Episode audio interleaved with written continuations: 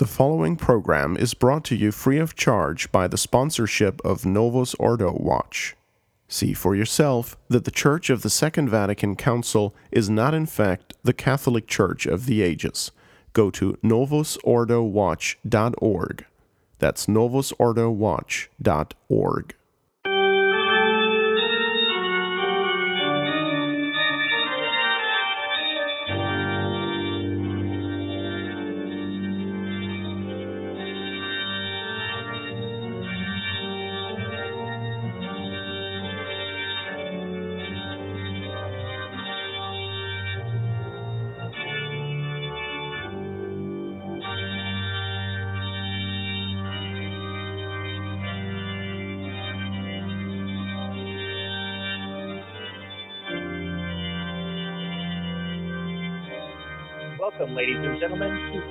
Human Hands on the Restoration Radio Network. I'm your host, Stephen Heiner, and my guest, as always, is the author of Work of Human Hands, the theological critique of the Mass of Paul VI, Father Anthony Cekada. Father, thanks for joining us. Always happy to be here, Stephen. I shared with Father in the pre show that uh, a single tear is in my eye for the final episode of this series, but I'm sure Father's relieved to be done uh, with the book again, having been interviewed by video, having written the book, having supervised the second printing. It's good, I suppose, to come to an end again, Father. So it's it's only been since 1980, after all. but uh, we have. Uh, future expectations that the work of human hands story will continue because already it's been translated into French and into Spanish. So uh, if I, I, could acquire French with the the possibility of pronouncing it decently, I probably would uh, uh be doing this show with you in French as well. well, that also requires my French to be up to speed as well, Father, and it's alas uh, only halfway there. So uh, perhaps uh, in another in another five or ten years we could do that. We'll get there. Um, well, Father, as I said, we're at the end. Uh, for our listeners who've been following along in the book, um, which is available for purchase at sggresources.org, we're at chapter 14, conclusions. Quote: The mass is ended. Dot dot dot. And um, well, Father, I mean, as I as we talked about in our last episode, we're at, we got through to the communion rite and even dismissal. So I think this is the traditional. Father Cekada sums it up for people who didn't read the previous thirteen chapters. Is that the way I can look at this uh, chapter? I think I think you could look at look at it that way. Um, the, the uh, idea of uh, doing the chapter this way is that I wanted to make it clear to the reader how I had uh, proven uh, with uh, facts and and um, taken from the rite itself and taken from the writings of the those who uh, created the new mass uh, that uh, it was in fact what my thesis at the beginning of the book claimed it was that in fact uh, it w- was something which harms the Catholic faith, harms the uh, faith in the souls of those who assisted at it, and secondly, it was a rite that was irreverent. So I was careful in enunciating my main contention at uh, in the beginning chapter, and then pointing out in the end uh, how I had uh, achieved the goal that I, I, set out to achieve. In fact, the first and the last chapters of Work of Human Hands were written after the uh, after the the uh, main body, the main guts of the book uh, were written to ensure that I, I stated both the thesis and the conclusions accurately. Well, uh, well, let's dive right into the beginning of, of the end here, uh, chapter 14. The first uh, heading you have is the, the new Mass, and I suppose each of these, I should say, listeners, is going to apply to the new Mass. So the new Mass is a rupture with living tradition. And I suppose in the era of the hermeneutic of continuity, anyone who's been paying attention with us across this series and across all these episodes can't really feel that comfortable saying that the the Novus Ordo, the new rite of mass as it is called, is some kind of is in some kind of continuity with the the mass of all time or the traditional Latin mass. So, lest we be uh, accused of not walking through the points, Father, can you please tell us how it is a rupture with living tradition? okay. Um, sadly and gladly. Well, the, as regards to whole points, specific points throughout the whole rite, uh, the first of all, all of the chants of the Mass uh, were rearranged according to the new liturgical year, uh, and in practice they ended up being abolished. In place of a priestly penitential rite, there's a congregational penitential rite, which is a total anomaly and a total um, uh, innovation in the Western tradition. And as far as, as keeping the uh, texts of the orations of the Mass, uh, the statistic that I finally settled on, having compared the uh, contents of the traditional missal or the traditional orations and the new missal, is that only 17% of the or- uh, orations from the old missal exist unchanged in the new missal. So you have the beginning. Then the scripture readings, uh, Paul VI abolished the uh, traditional uh, cursus, the traditional course of the scripture readings. Uh, the traditional course was actually uh, very uh, ancient. Then, uh, as you continue through the other parts of the Mass, the offertory chants were removed and, and suppressed. And because the innovators objected to the contents and the, the theology expressed in the private offertory prayers of the priest, such as the prayer for the off, uh, offering of the host and the prayer for the offering of the chalice, and the, the adjunct prayers to that, they uh, felt they had to um, replace those prayers with something else, but they could find nothing in uh, no historical prayer no prayer from from the history of uh, any one of the Western rites that did not contain those same traditional ideas as the prayers of the traditional rites did. So they had to create uh, a new type of offertory prayer, which was based on a Jewish Seder uh, blessing, Jewish table blessing, but then that they laced with the uh, theology of Teilhard de Chardin, uh, based on, on, on one of his uh, writings called The Mass of the Earth. So the offertory, then as regards the canon, historically the Roman Rite had only one canon, but uh, it's obvious the the uh, New Rite did not maintain that. There are 12 alternate texts that um, can be used.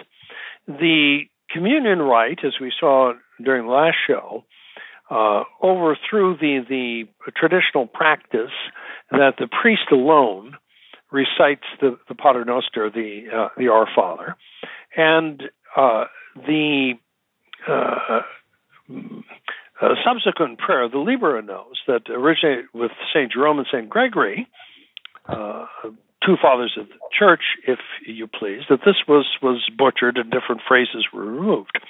So you can't really say, uh, with a straight face at least, that uh, the new mass is a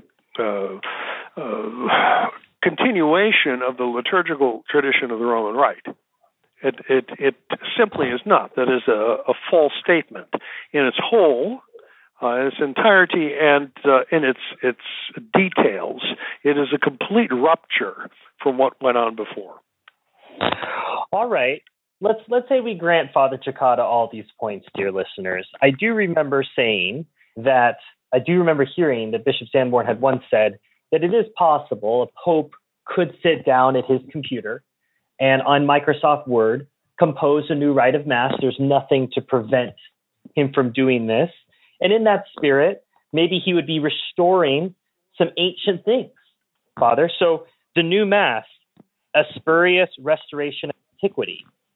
Is this true? We were told throughout the whole um, of the liturgical reform uh, in the 60s and in the 70s, time and time again, that what was being done to the Mass was not really an innovation, but it was something that, well, was going to go back to primitive Christian practice.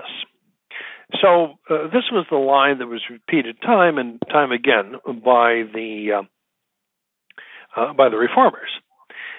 However, the uh, when again when you look at the details and the whole, this is absolutely ridiculous. That first of all, as regards the orations, the variable prayers for different feasts, uh, sure, some orations from ancient sacramentaries or, or missals were restored in the Missal of Paul VI. But, as usual, uh, these were tinkered with, and the uh, language was removed that would accommodate what the innovators called new values and, and new perspectives. So that's one thing, the orations. Then this business of um, uh, the three-year lectionary and uh, the whole table of the Word of God is supposed to be laid before the consideration of the Christian people, uh, which was the uh, idea, supposedly, of Vatican II. This was done with what was called a lectio continua, supposedly, or continuous reading. But the ancient practice, uh, you uh, did not omit anything. You just kept on uh, reading uh, the uh, big chunks of scripture. in the Novus Ordo, what was done is that sections were omitted or made optional because they offended modern sensibilities. So we, we demonstrated that. So that's another fraud, the scripture readings in terms of restoring antiquity. Then the prayer of the faithful. Uh, this was supposed to be a, one of this was one of the first innovations I remember. This was supposed to be a um, uh, again, a, a, restoration of, of something very ancient, the, the different uh, little litany prayers, supposedly, that uh, are recited before the offertory. But that too is false because the ancient prayer of the faithful was a fixed text. There are a series of fixed collects.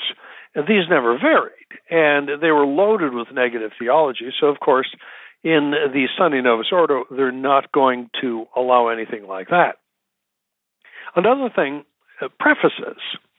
Uh, the traditional Roman rite actually had very few prefaces. And in ancient times, if you look at the ancient sacramentaries, there were in fact many, many prefaces, and many of them are are uh, quite quite nice.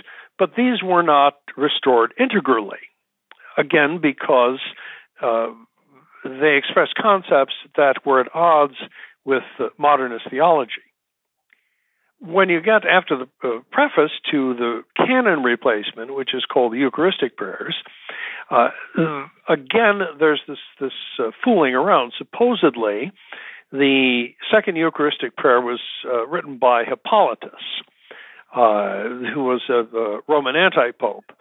Uh, however, phrases that modern theology would find offensive were cut out of that uh, and concepts that to do with hell or the devil, damnation for non-believers, or anything like that. So those parts of um, antiquity were deemed to be offensive to modern man. So those things were not restored. So, and then a, a, a whole load of uh, other new prayers were created uh, to replace the traditional one. They had a um, uh, the other so-called another so-called restoration uh, that a big deal was made over was the so-called sign of peace. But contrary to the ancient practice, uh, it was uh, exchanged uh, among men and women in a mixed congregation. And you had a strict division of the sexes in the ancient church for because of questions of propriety. So that practice went out the um, uh, went out the window. And then finally, as regards liturgical ministers, uh, the uh, in the ancient church, uh, you uh, it's true that at Mass the, the um, different roles were assigned to different ministers at different levels of the hierarchy, but against every apostolic tradition, in the new mass, the uh, women were, were permitted to function in the sanctuary, and that was something that was inconceivable. So, on every uh, you know, at every point when you go through the the uh, Novus Ordo Missae, you see that you have no um, uh, real restoration of any ancient practice unless the modernists can uh, alter it or employ it in such a way to promote their uh, new theology. And Dom Guéranger said in, in, in his Institution liturgique in 1840 in um, uh, France that uh, this is this is typical uh, of the the adepts or the the promoters of uh, what he called anti-liturgical heresy, that they talk all the time about vindicating vindicating the rights of antiquity, but they end up creating a rite that is uh, simply their own uh, because it was created the day before. So here, in terms of um, a uh, restoration of antiquity, uh, insisting that the Novus Ordo does that is absolutely absurd. Well, I would say, Father, we dealt with the first two excuses, and now we're going to move into what I would call the effects. So the excuses have been, uh, well, it's uh, it's it's uh, hermeneutic of continuity, or we're mm-hmm. restoring the old. So you've talked about both of those. Now we're going to talk about what happens when you have the new mass. And the first uh, point that you make is grave irreverence I don't really feel like we need to prove that, but uh, I would, as I said, like to have you be complete in your critique. Okay, well, the uh, first of all, this this idea of a, a grave irreverence or mistreatment of sacred things is an impression that um, people got rather from the beginning with liturgical changes. I, I know myself, even as a kid, uh, I had a reaction like that. That uh, there was something, um, uh, something off, something wrong. That what was really sacred uh, was not, was no longer being treated as sacredly as it should be. So, but the question is, how can you, uh, how can you analyze that, and uh, how can you put specifics on that particular that particular uh, impression. In other words, what what are the, actually the sources in the rite for it? Well, there's a whole bunch of them. First of all, uh, as you go through the different um, uh, aspects of the, the new rite, the material prerequisites that uh, um, what you used to celebrate Mass. There are a whole bunch of minute regulations in the old uh, that apply to the old rite, uh, in order to ensure that uh, the Blessed Sacrament was treated with the greatest possible care and reverence, and to maintain the sacred dignity of uh, the celebration of the Mass. In general, what happened in the Novus Ordo, the majority of these requirements were either abolished or curtailed. Uh, and as one writer uh, pointed out, one writer who was involved in the liturgical reform, Alessandro Pistoia, that the uh, only the externals uh, that remain are those which have a practical or psychological end. Uh, he said that this new structure and environment for the new mass has to speak to the faith of the people of God, you know, whatever that means. So the idea is, is that the uh, material requisites were not considered um, uh, all that important anymore. Then, when you had uh, the celebration of the traditional Mass, there were all these gestures expressing adoration or reverence toward the Blessed Sacrament. Um, and uh, Paul the Sixth uh, abolished nearly all of these gestures. And thus you end up with a, a, a, a intentional program, it seems, to discourage individual devotion and piety. So, for instance, uh, the priest doesn't hold his his um, thumbs and forefingers together. Um, you get a, a sign of peace when at the point in the mass where you should have private recollection before communion. Uh, they don't leave you alone during the communion procession. You have to bark out the antiphon to some idiotic song as you're going up. It's now a communitarian procession, and you're required to sing. you stand rather than kneel to receive communion. Uh, you have people who are not ordained, in, uh, including uh, women, members of the Parish Women's Soviet, who now uh, distribute communion. Laymen purify vessels. You sit after communion uh, rather than kneel to make a thanksgiving.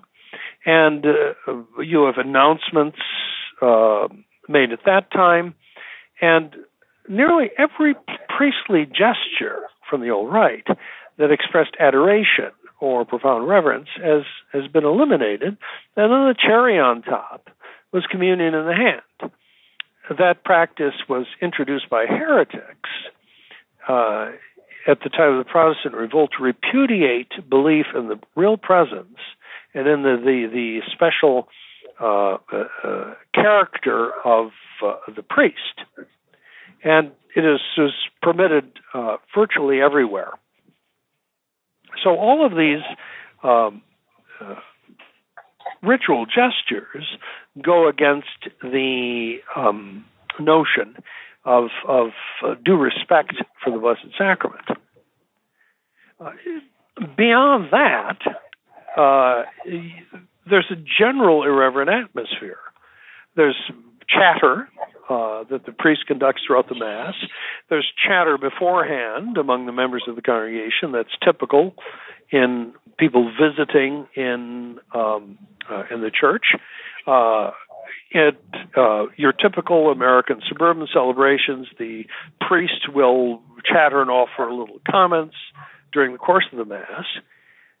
The atmosphere is also contributed to by the degenerate music virtually anything goes. You know, if if you want to do Gregorian chant, you could, or praise and worship music is fine, or uh, any type of instrument you care to use is fine, uh, and music written in an essentially uh, secular style is uh, not excluded; is completely uh, completely permitted.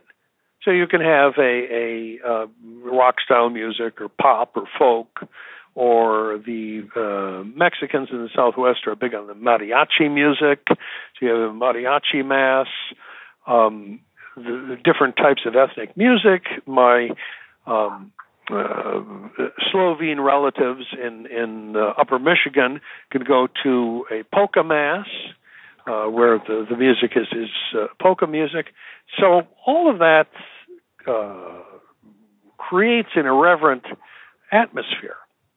So the um, uh, and then there's the the, the loosey goosey uh, approach to the way that the practical instructions, the rubrics for celebrating the new mass, are, are constructed because so many things are optional. And the idea is that, uh, as Father Thomas Richstatter said at the beginning of the Reform, that the new liturgy has new laws written in a new style and in a new spirit, uh, which are broad enough to allow you to go with, uh, uh, as a celebrant of a Mass or someone who's planning for a Mass, to go with in whatever direction the Spirit moves you.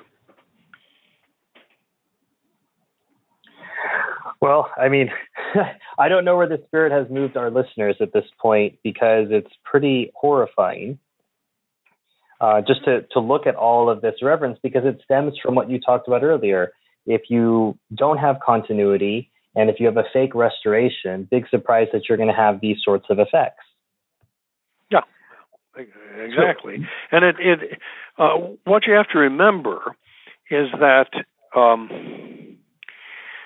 the the source for all of this nonsense ultimately is bad theology. Uh, it's the the bad theology of some of the um, uh, villains that we've discussed so far in this uh, this series. That remember Jungmann, Joseph Jungmann, the uh, German Jesuit liturgist, who was so influential before Vatican II and who was directly involved in the creation of the new Mass, he had this idea of pastoral liturgy. And the uh, when you boil down his idea of pastoral liturgy, it comes down to this that whatever you think will work with the people. that that is, is pastoral liturgy. You accommodate yourself, in effect, to the lowest common denominator. So we certainly see that at work in the Novus Ordo. So that's one idea. The other idea is the uh, the uh, theological uh, idea of the recasting of the Mass from a sacrifice into an assembly of the people of God. That that's the primary definition of the Mass. Remember, that was in the 1969 General Instruction. That is the uh, idea of the modernist Louis Bouyer. So the, the, this was the basis upon which the Novus Ordo Missae was constructed. This this uh, theology of the Mass as assembly. So uh, you have to. Uh, so here it's the presence of Christ in the people that is considered to be uh, important. That this is the the the, the new uh, presence that uh, people are supposed to discern, the new presence of Christ that people are supposed to discern after Vatican II. So you get uh, so along with uh, these two ideas, this, this uh, notion of uh, false notion of pastoral liturgy, the lowest common denominator, and this notion of the Mass as assembly and the primary presence of the, the uh, of Christ in the people of God at the assembly. All the other junk uh, these awful things that have so annoyed conservatives and that we find uh, create the at, uh, atmosphere of irreverence that surrounds and has always surrounded the new mass go back to these false theological ideas. Well, apart from the effects that you have at mass, it's what happens when you go home after mass. And I told you before that this would be things like uh, conversations my parents would have along the lines of, well, you know what Father said today in the sermon, it's not entirely correct, dot, dot, dot. And if that's that's only if you have, let's say, conservative parents like mine were. Uh, but if you have parents that were not raised with the proper foundations, they may not know that what they're being fed is poison. And as a result, there's no correction. And even if there were correction, the child is going to be confused why is mm-hmm. mommy and daddy correcting father? It's not uh, it's not part of the deal as Catholics. There well, are there are more fingers of destruction apart from that, father. And you get people used to the uh, idea that they can accept almost any bit of insanity that uh, comes from the sanctuary of the church, no matter how much it uh, overthrows what they learned in the catechism. So there's one um, uh, uh, story. A friend of mine t- uh, told me he went to a typical um, ethnic church in Philadelphia for a Sunday celebration of the Novus Ordo on Easter a couple of years ago, and he said that the priest from the pulpit uh, denied the physical resurrection of Christ. That there's no question about it, but nobody batted an eye. And nobody batted an eye because uh, they have uh, been used to all sorts of, of, of doctrinal uh, aberrations, and uh, it doesn't uh, it doesn't really seem to provoke a reaction in people in people anymore. So that's the, the whole. Um, discussion, as it were, the whole context of um, how people receive the Catholic faith and, and how they understand the Catholic faith has been changed as a result of the destruction of Catholic doctrine via the uh, uh, via the new Mass. Part of the, the the first part of the thesis of the book had to do with the new Mass as uh, an engine for the destruction of Catholic doctrine in the minds of Catholics throughout the world. And uh, we just mentioned the underlying error behind the new mass, the the assembly theology, and the other false notions of the presence of Christ that uh, the creators of the new mass uh, came up with.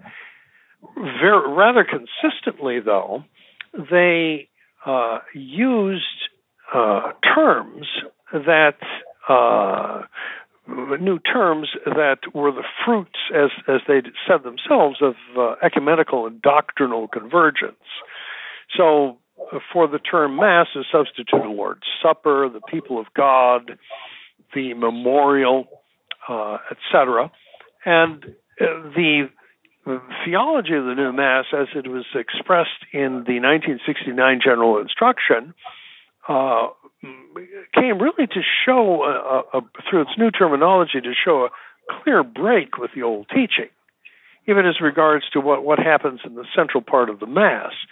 Where f- formerly we had the uh, consecration, the reformers substituted the idea of a um, uh, an institution narrative or for the idea of the Mass representing the sacrifice of the cross, then they said it represented the Last Supper.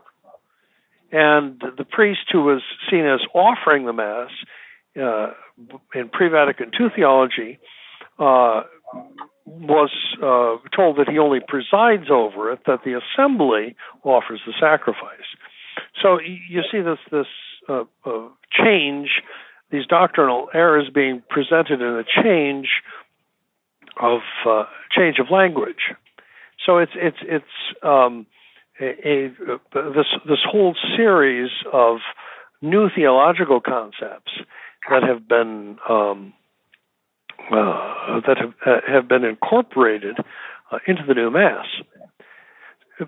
Specifically, one of the things that that um, the, there are two specific points uh, that uh, headings under which you could say that these um, uh, errors in these concepts fall. First of all, uh, there was the, the question of ecumenism. This was a big part of the um, liturgical reform after Vatican II, and this is something we were told quite explicitly by uh, Annibale Bugnini. So you find ecumenical elements in uh, the uh, rite. Uh, you see, for instance, the uh, adaptation, as we said, of a uh, common penitential rite, uh, eliminating notions about the venerations of the saints, um, uh, mentioning relics and the merits of the saints. in the orations of the new Mass, you see unfavorable um, references to heretics, uh, schismatics, pagans, and Jews. These these were removed, and then along with that, allusions to papal supremacy, the true faith, uh, the church militant, subjection to Christ the King. All of these things uh, were pulled out of the orations.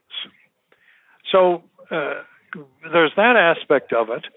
The uh, new Mass abolished the former distinction between the Mass of the catechumens and the Mass of the faithful, um, so what you ended up with is the the uh, liturgy of the Word, the liturgy of the Eucharist, and the uh, idea is to make an equation uh, between the two, which, uh, from an ecumenical point of view, is something that's very desirable. They also, the revisers, uh, changed the whole nature of the offertory rite, which was uh, one of the most objectionable parts of the uh, traditional mass to the classical reformers. So that they they uh, uh, threw out uh, those notions, and then uh, in the Eucharistic prayers, formerly the canon, they uh, mm, made optional the traditional Roman canon, which was so repulsive to the heretics of the Reformation and relabel the consecration as the words of the Lord, an institution narrative, etc., uh, and uh, changed it that way. Also, in the um, uh, communion rite, uh, a number of, of uh, phrases were changed, others were added. We mentioned last time the kingdom and the power and the glory are yours. That was one point that uh, uh, was added from uh, the Protestant rites. Communion in the hand was uh, uh, permitted. So you, there's an ecumenical aspect to that too, because the Protestants instituted that to repudiate Catholic teaching. So you find this whole list of changes that uh, were directed at promoting the errors of ecumenism. Well, apart from ecumenism, Father, you have the the rite itself, and there's a, I mean, when you talk about the experience of it, there's a particular quote here as you're talking about about some of these concepts that I, I think is worth reading at length. As for assigning the precipitous decline in mass attendance and belief among Catholics to the misinterpretation of Vatican II, this does not fly either. The man in the pew does not get his understanding of Catholic doctrine from theological journals that feature endless hair splitting over what Vatican II's fuzzy, on one hand, on the other formulations really meant. Instead, he gets it almost exclusively from what he sees and what he hears at Mass every Sunday, assuming, of course, that he still goes to Mass. Now, I'm, I'm going a little ahead, Father, but I'm reflecting on, on what you're talking about. What's the effect of the ecumenism? It's, it's catechetical. That's what it is. Well, that's the idea, lex orandi, lex credendi, that the um, the people who formulated the uh, liturgical reform understood the principle that liturgy, uh, that the sacred liturgy, the law of prayer, is uh, uh something that uh, expresses doctrine, but also that it can be used uh, as something didactic uh, and of course, it has to be in the ver- vernacular for that, of course, uh, in order to um, impose new religious ideas on people or a different form of doctrine. And that historically, that's what happens. Uh, you see that in the, the, the rites that various heretics throughout history have uh, uh, have created, and that's just what's what's uh, happened here. So the, the uh, uh, points about the the um, Eucharist and uh, the priesthood and so on that customarily are denied by um, Protestants, uh, you, you see this support for, in effect, support for their position uh, given uh, by, in a very profound way, by the liturgical reform. What else would you like to speak about, Father, in this in this uh, under this heading of destruction of Catholic doctrine? Well, uh, the other point now that uh, historically um, traditionalists tended to ignore. Uh, well, they got the business about the ecumenism right. Um, traditionalists tended to ignore the uh, modernism uh, that was right beneath the surface of the liturgical reform uh, that accompanies the uh, ecumenism of the rite itself. And the reason that uh, perhaps that was not as evident to uh, traditional Catholics is is that modernism is a very very subtle, um, a very subtle poison and, works through subtlety and through ambiguity to change one's uh, what they would call one's religious sense. So you have a um, uh, uh, there's this current running uh, through the new mass of uh, that is behind so many of the changes, and you see ideas subtracted from the liturgical rites, uh, ideas that are um, repugnant to modern man. So modernists wanting to accommodate uh, the spirit of the age, thinking they will win modern man over by destroying or trying to transform, they would say, uh, Catholic doctrine, uh, try to remove elements of what they call negative theology uh, to make the uh, religion they want to promote acceptable to modern man. So you get, um, uh, uh, for instance, the uh, idea, of the new direction of the church building is based on the idea that the new rites should be anthropocentric, should be centered on, on, on man on each other rather than God. Or the removal, let us say, of negative theology from the person's foot of the altar, or uh, eliminating it uh, in its entirety virtually from the orations of the Mass. Because modern man does not find the idea of uh, sin or offenses against the divine majesty or hell or anything like that uh, to be something that he wants to hear about. So the modernist wants to accommodate modern man, so those go out the window. That happens with with, with the liturgy of the word. It happened um, uh, with the theology of the preparation of the gifts or the uh, traditional offertory rite. The uh, same thing happened in the Eucharistic prayers. So you have a um, this in in uh, myriad ways, large and small. This idea of the uh, accommodation of liturgical practices to the mentality of modern man, and it is this this um, that is just beneath uh, the surface along with ecumenism and the creation of the new mass. And so that is that's something extremely poisonous. Joined to that is the uh, destruction, as it were, of the concept of liturgical law.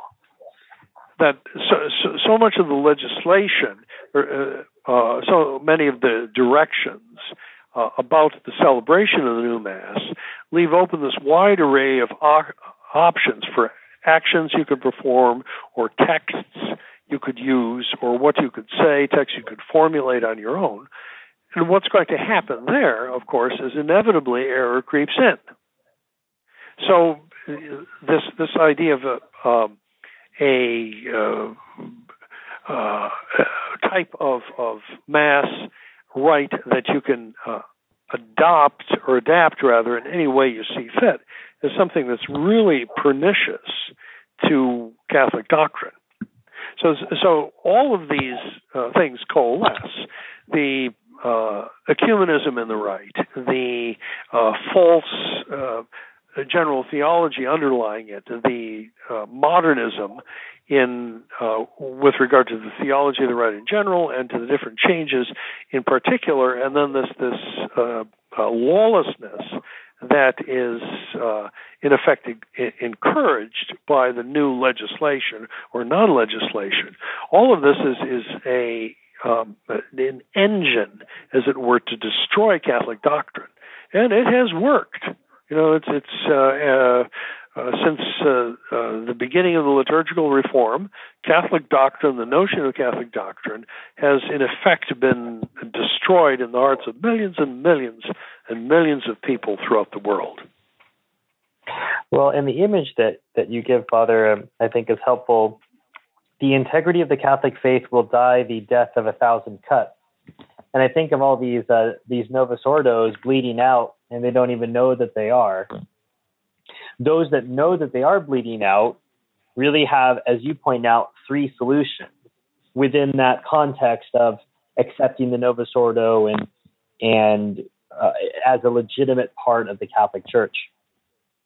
The first you say, is, and I, I would say I think everyone has passed in and among these schools many times. Uh, I certainly can mm-hmm. speak for myself, which is the first one condemnation and avoidance of the new Mass.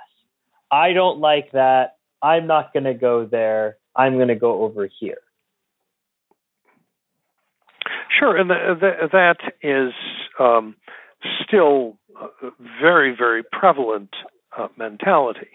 That people who are uh, that uh, what people see, of course, is the new mass, which they condemn, they do not like, and decide to go off uh, into their own corner where they can get something other than the um, uh, change form of the mass, where they can get the traditional rites. And this is is the um, would be the mentality, for instance, of um, those who would uh, go to masses of, say, the Fraternity of Saint Peter, or different motu proprio masses, um, or uh, even sometimes people who end up at, at Society of St. Pius X masses. And the idea is that, well, uh, I don't like the new mass, so I'm going to avoid it and uh, um, retire to my own particular little corner. The problem with that is that the larger issues, really of of authority and ecclesiology, uh, they don't figure in the equ- equation uh, at all uh, because uh, it is just uh, you know little old me. I want to find a Latin mass. It's, it's Latin massism, and that's all that counts.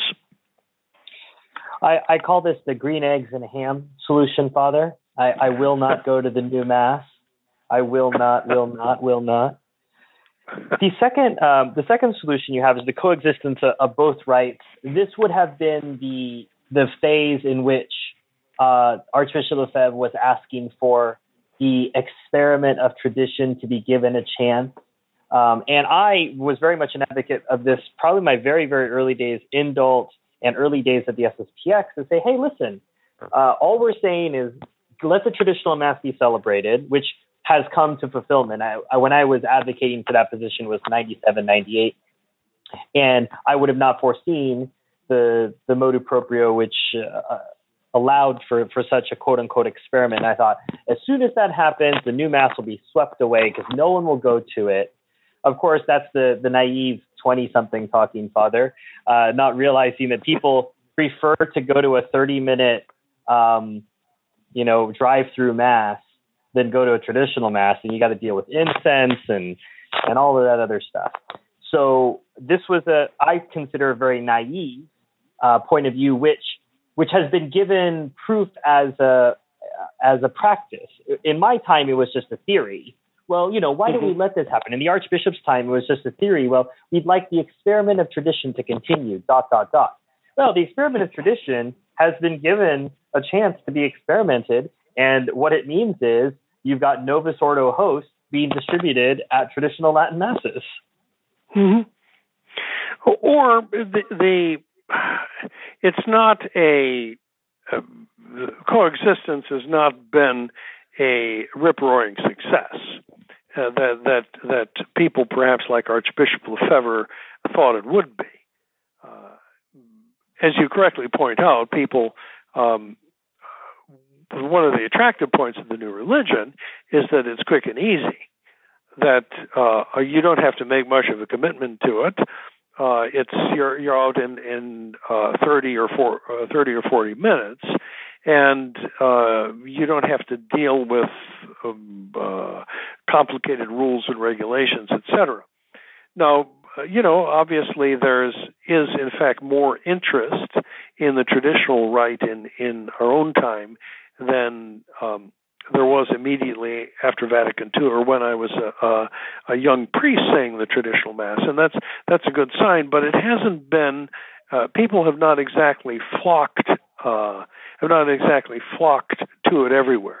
It's not an uh, overwhelming success. It has. It uh, does draw people, but um, it certainly does not defeat the uh, Novus Ordo on its own uh, on its own ground. Uh, the problem is when this sort of thing, when when, uh, when you uh, uh, take the traditional rite of the mass uh, on this level, on an equal footing with the um, with the Novus Ordo, and become part of the Novus Ordo institution, in effect, by doing that, in effect, your silence ends up being purchased.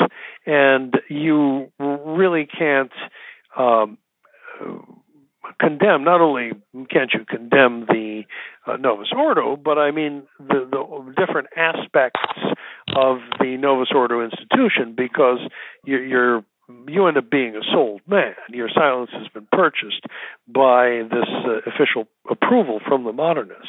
So it's not a um, uh, it is not something that is a tolerable situation.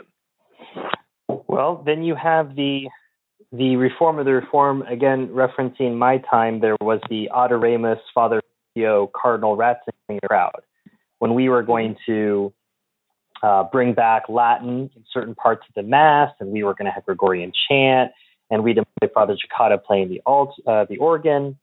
It was going to be the best little Novus Ordo it could be.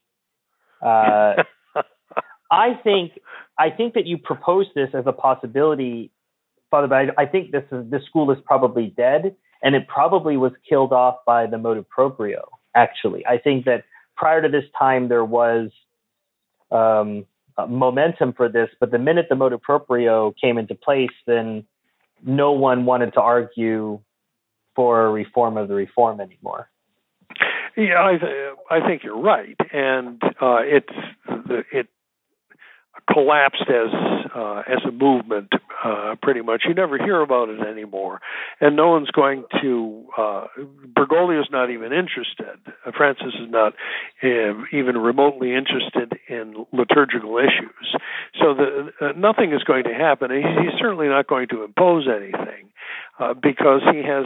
First of all, he's a Jesuit. He doesn't care about liturgy. Uh, secondly, you know, he is a, a, modernist, and to the extent he likes anything about the uh, liturgical reform, um, uh, you know, it's it's it's all fine with him because it does represent a change. So he's not going to impose anything, and uh, so the I, I he's not going to get any back. Uh, the reform of the reform is not going to get any backing, um, and. Uh, you know, there are other uh, fish uh, to fry now for people on the right because he's in the process of uh, destroying the sixth and ninth commandment. So uh, that is kind of getting everyone's attention these days. Well, and so Father per- looks at these three possibilities. You can either uh, just avoid the the new mass. I'm going to go to the traditional mass. I don't like the new mass. I want both masses to exist, or what is now a dead school, the reform of the reform. Uh, Father, you, you reject all of these approaches. And I think I have to recenter our listeners that obviously we're used to Father Cekada as a as an apologist for the set of Sedevacantists perspective, but this book was not written for set of Sedevacantists. It wasn't even written for traditional Catholics. It was written to document the issues regarding the new Mass, and that's of equal interest both to traditional Catholics who are studying the liturgy and want to understand what's going on, and to Novus Ordos who are are searching for answers. And there isn't uh, another text that really surgically goes into uh, what the new Mass was about. So, Father, you reject all these solutions, or, or you would say that to, to Novus Ordos who are saying, Father, I want to do the green eggs and ham solution, or I'm for the kumbaya solution, let both rites exist. Uh, and you would say though neither of those are available to them, which I support, I suppose leads us on to the conclusion of, of your chapter and of the book. The thing is that the rite is evil, and it destroys the Catholic faith and has destroyed the Catholic faith in the hearts of, of uh, Catholics throughout the uh, world for um, you know going on 50 years. It is something that's uh, irreverent. You see all the awful effects of the liturgical reform. Uh, you see such a, a uh, down um, downtrend in all of the specifics um, of of the, the, the the signs of life, as it were, in the Novus Ordo institution, in terms of seminary enrollment or sisters, Catholic school enrollment, uh, etc. Uh, everything is going down, down, down. It's the the death spiral, and the large part of the cause of the death spiral is, in fact, the new Mass. That it is that, rather, as we say in the theological journals, that Catholics got their concept of the Catholic faith from. And it is, it's something that is, has poisoned their minds uh, and poisoned their understanding of the Catholic faith. So the idea that uh, this uh, monstrosity should be allowed uh, to exist in any way, shape, or form is uh, absurd for anyone who wishes to uh, adhere to the faith of Jesus Christ and the faith of His Church as it is uh, traditionally understood. So the only uh, solution for the new Mass, as is the only solution for Vatican II, is to dump it. Uh, to dump it, to destroy it, uh, to uh, bury it forever. And only at that point will Catholics have some sort of a, a, a chance to restore the Catholic faith to its its glory throughout the world. Well, and Father, I don't want to deprive our listeners of the last two sentences of your book because I think it's it's a fitting conclusion both to the book and to the series. So, could you tell us what those oh, last two yes, indeed. so, the last two lines of the book it is time to put aside the evasions and the denials, and to risk the world of the ecumenical and modernist monstrosity that is the Mass of Paul VI. This Mass is ended. It must go. And and I suppose that's it for us too, listeners. We have finished Work of Human Hands. We've gone from the introduction through all 14 chapters. And we're here with Father at the end. Father, I think you've definitively made a case throughout this series in, in the individual episodes, both for the problems internally within the Mass, uh, orations, prefaces, um, the people who are behind constructing the Mass, and the effects of what happens. So it's all fine to talk about theories and academic ideas, but we've had a chance to observe them. You only started to observe them in your earliest days, a minor seminary, major seminary, but I grew up when it was full blown, about uh, 20 years in. And I can, I think we're at different ends of the spectrum. And I suppose someone who was born recently, let's say some of my, my students, the, the 14, 15, 16 year olds, they're even further down the road than I am. I consider myself fairly outdated as far as intelligence regarding what's going on in Novus Ordo parishes these days. But uh, I think that I think that people have had a chance to read your work. Uh, people have uh, both from both sides, and I think there's been a lot of good feedback. And I hope uh, to see more projects regarding this in the future. And as you say, perhaps in other languages, we can continue on the, the work of human hands path. But but, uh, but I think more and more people are being aware are becoming aware of these issues more so than when you first started looking at this in the 80s. Uh, yes, that in fact is the case, and it's it's a, a, a source of encouragement and uh, of amazement to me as well. That uh, the uh, that through the grace of God, people uh, have been uh, brought to realize that there are real difficulties with the liturgical reform, and and many people have um, uh, many many more people have started to to study it and and uh, uh, to understand the real problems with the uh, liturgical reform. It's also a uh, source of encouragement and uh, amazement for me too that uh, what in um, we're um, going on, I suppose, nearly six years since the first publication of uh, Work of Human Hands in 2010. And uh, we had to do one reprinting already, and uh, we get a, a, good, at least two dozen uh, orders for the book per month. Uh, we continue to get these orders from people from all over the world and these people, I assume, are are uh, ones who uh, have decided to investigate the uh, antecedents of the liturgical reform and have come across work of human hands. And uh, you know, I'm I'm uh, very gratified uh, that uh, I've been able to you know complete this project finally after so many years, and at least be you know part of the move to educate people in just what they have been deprived of. Well, and in the uh, for further reading department, we can direct you to Father Cekada's YouTube channel, um, youtube.com forward slash work of human hands. There are 12 episodes in there.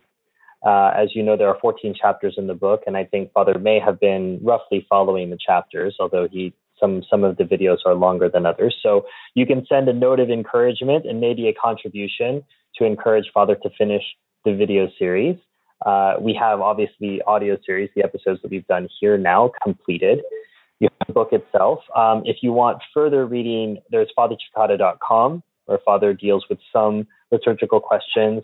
The appendix to the book deals with uh, 1955 versus 1962. We've dealt with that both on a restoration radio episode and on a true restoration media video. Additionally, there's a two and a half hour interview I did with Father uh, when Work of Human Hands first came out, and that's also available on True Restoration Media. So there's lots of different ways. Don't be sad, listeners. If you if you want to hold on to Work of Human Hands, you can just go back to the beginning, start at episode zero, and listen through it again. You can go to YouTube. Uh, you can you can go to True Restoration Media and uh, continue to inform yourself. Uh, this is stuff that Father had to study and put together for you. So it's at your fingertips to not just research, look up, fact check him, make sure that uh, he's citing everything that he says he's citing, but also look it up for yourself so that you know. Uh, would you add anything to my catalog there, Father? I mean, obviously, sggresources.org as well, where they can buy the book. Yes, sggresources.org. And uh, if you wish to uh, assist at the um, traditional Latin Mass, but you don't have one in your area, we also recommend that you go to that site because we have live webcasts um, of uh, all of our Sunday Masses and uh, most of uh, our um, other weekend masses, and we have a live mass webcast of our school's daily high mass during the school year. So you have an opportunity to, um, even if you don't have the traditional mass in your area, to um, uh, participate at least alone at a distance in a traditional mass and hear a good sermon. Of course, uh, not if it's me preaching, but if it's one of the other good good fathers, you'll hear a very good sermon. Well, the nice thing, at least, that if you don't like Father Cekada's preaching, you'll know that it'll always be a short sermon, so you won't have to be there too long. That's right. Be well, bright, be brief, and be gone. and with that, Father must be gone from from us. Father, thanks so much for your time. I know you've got other things to get to, including uh, we'll have to record Francis Watch here shortly. So thanks so much for your time, and uh, we look forward uh, to putting you on to something else. Uh, unfortunately, this is the end of the series, of Work of Human Hands. But if I can persuade Father uh, or bully him into doing another show on the network, uh, he will be back. So worry not.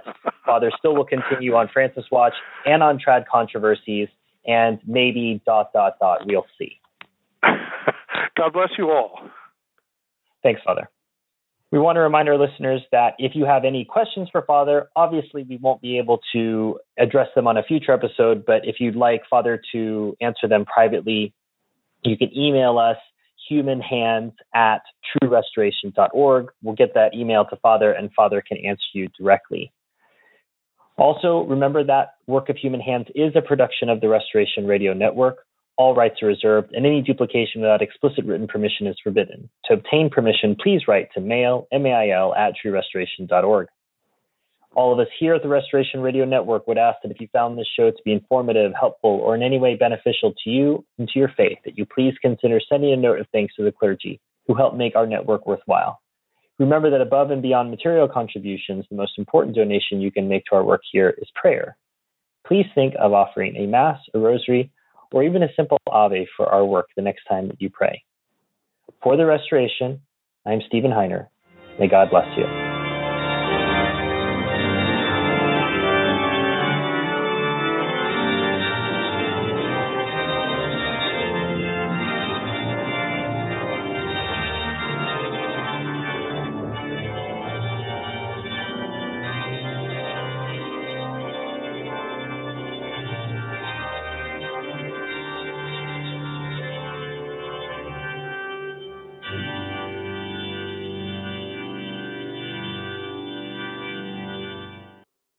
This program was brought to you free of charge by the sponsorship of Novus Ordo Watch.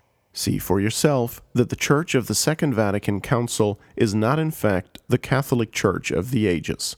Go to novusordowatch.org. That's novusordowatch.org.